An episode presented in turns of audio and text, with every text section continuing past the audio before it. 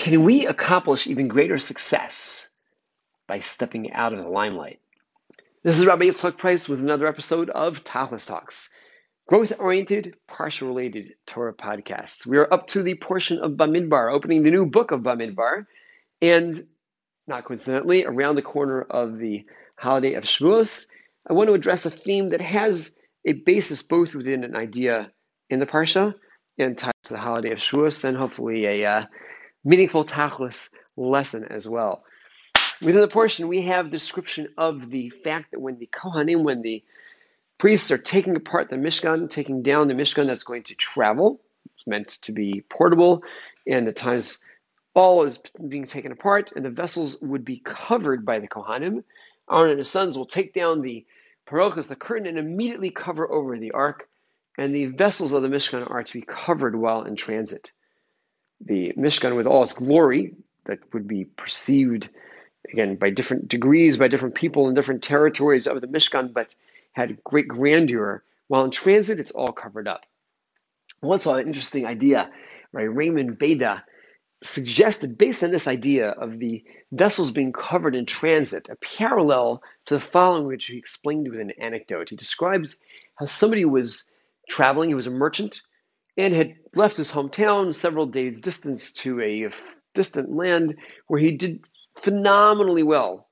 His, his business ideas successful. God provided him great outcomes, and he is now about to travel back home with loads of cash but not necessarily the safest way to travel.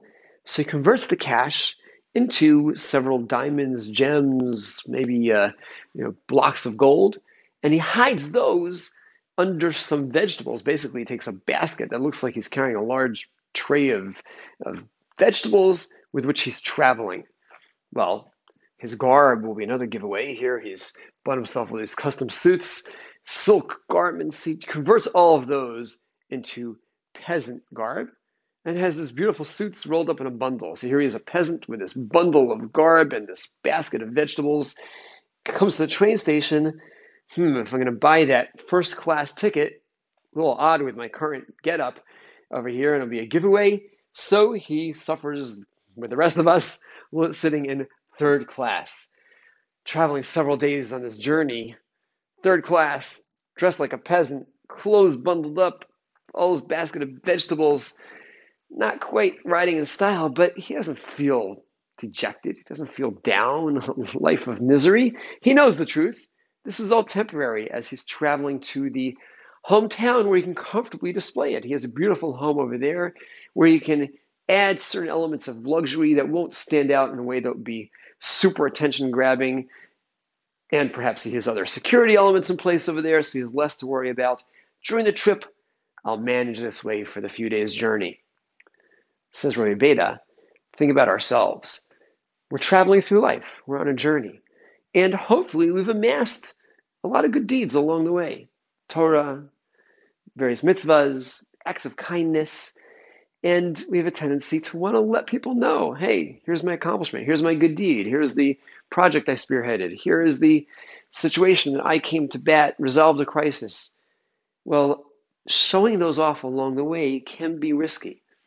There are thieves, there are the barriers. In a more mystical sense, the Yetzer Hara, the evil inclination that wants to try to have us abuse what we've just done in a positive way, and he wants to convert it into a negative energy.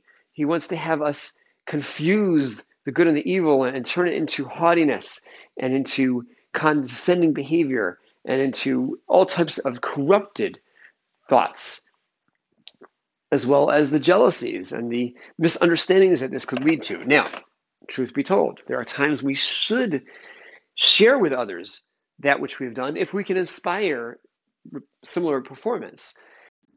But as a general rule, modesty, humility is the way to go. And the lesson of humility has many places within the Shavuos story as well. We're told that Mount Sinai was not a huge mountain, a small mountain, indicative of the fact that one who has his ego inflated is not going to master Torah. It's rather the one who's more humble.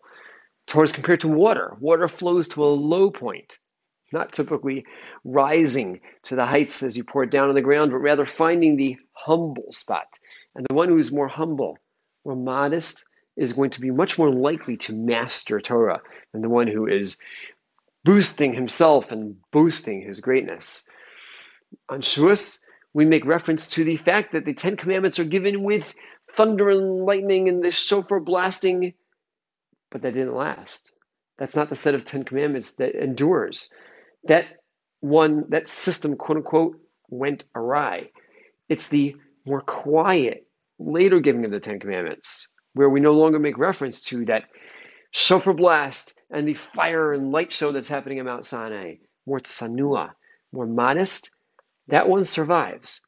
Now, big story in itself, discussion in itself, why God does the two very differently, but there is a message here in the fact that when you do things that are attention grabbing, you're at greater risk. More quiet, more humble, more modest, greater likelihood of success. On Shavuos, communities around the world will be reading the book of Ruth. Ruth, Ruth, Ruth.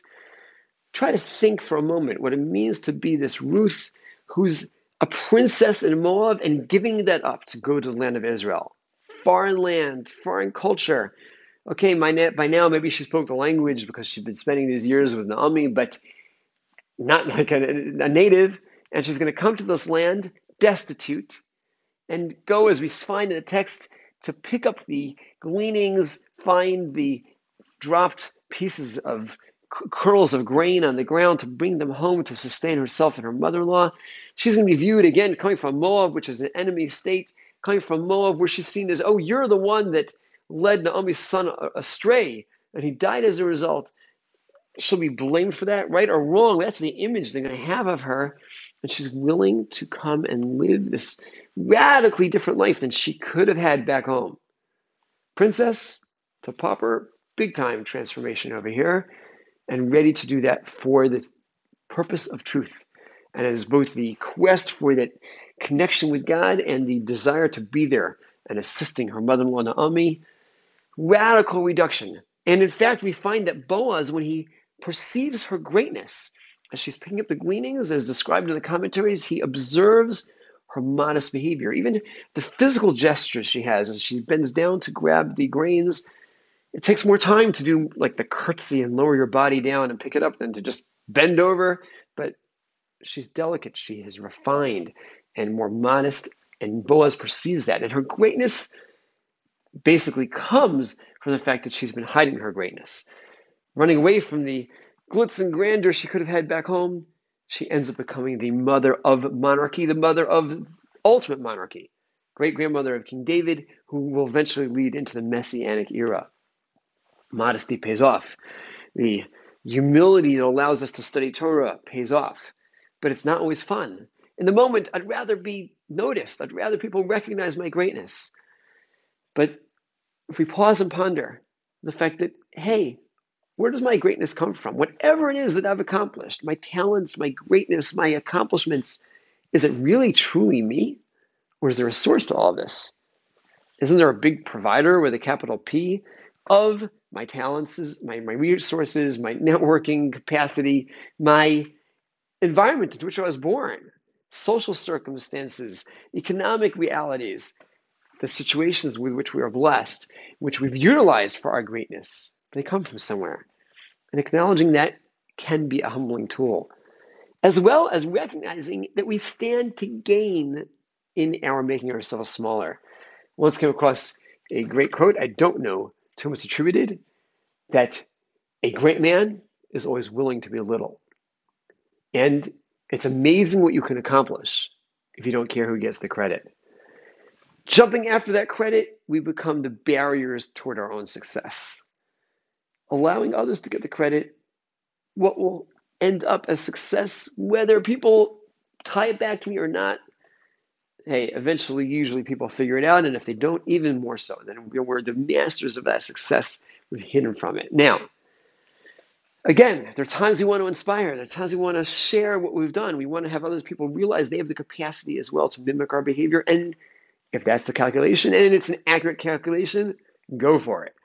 But let's not use that as an excuse to be pumping ourselves and promoting ourselves and marketing ourselves. We really could be stepping back and letting the accomplishments sing for themselves rather than draw attention to ourselves. In so doing, we can be Sinai like and Ruth like and like the second Ten Commandments that last without having to grab, grab that attention. And be like the articles of the Mishkan when in transit. You don't draw a lot of attention. Sit in third class like that pauper with a sack full of his beautiful silk garb, internally fully knowing who he is, not having to expose that outward. Such living can help us accomplish so much in terms of our own careers, other areas of success, other communal endeavors. We don't have to be constantly making sure we're the one who gets the limelight, but rather that the project gets done we can allow other people to feel their sense of accomplishment at times, showing them what we've done that they can mimic, but at other times, letting them soar, letting them feel that they are able to contribute, their opinions matter, and their talents can shine. So we can both, as far as our own self development, in terms of those around us, be able to use this trait properly, properly balanced modesty and humility, and be that much more likely for ourselves and for the others that we inspire to all achieve our tachlis.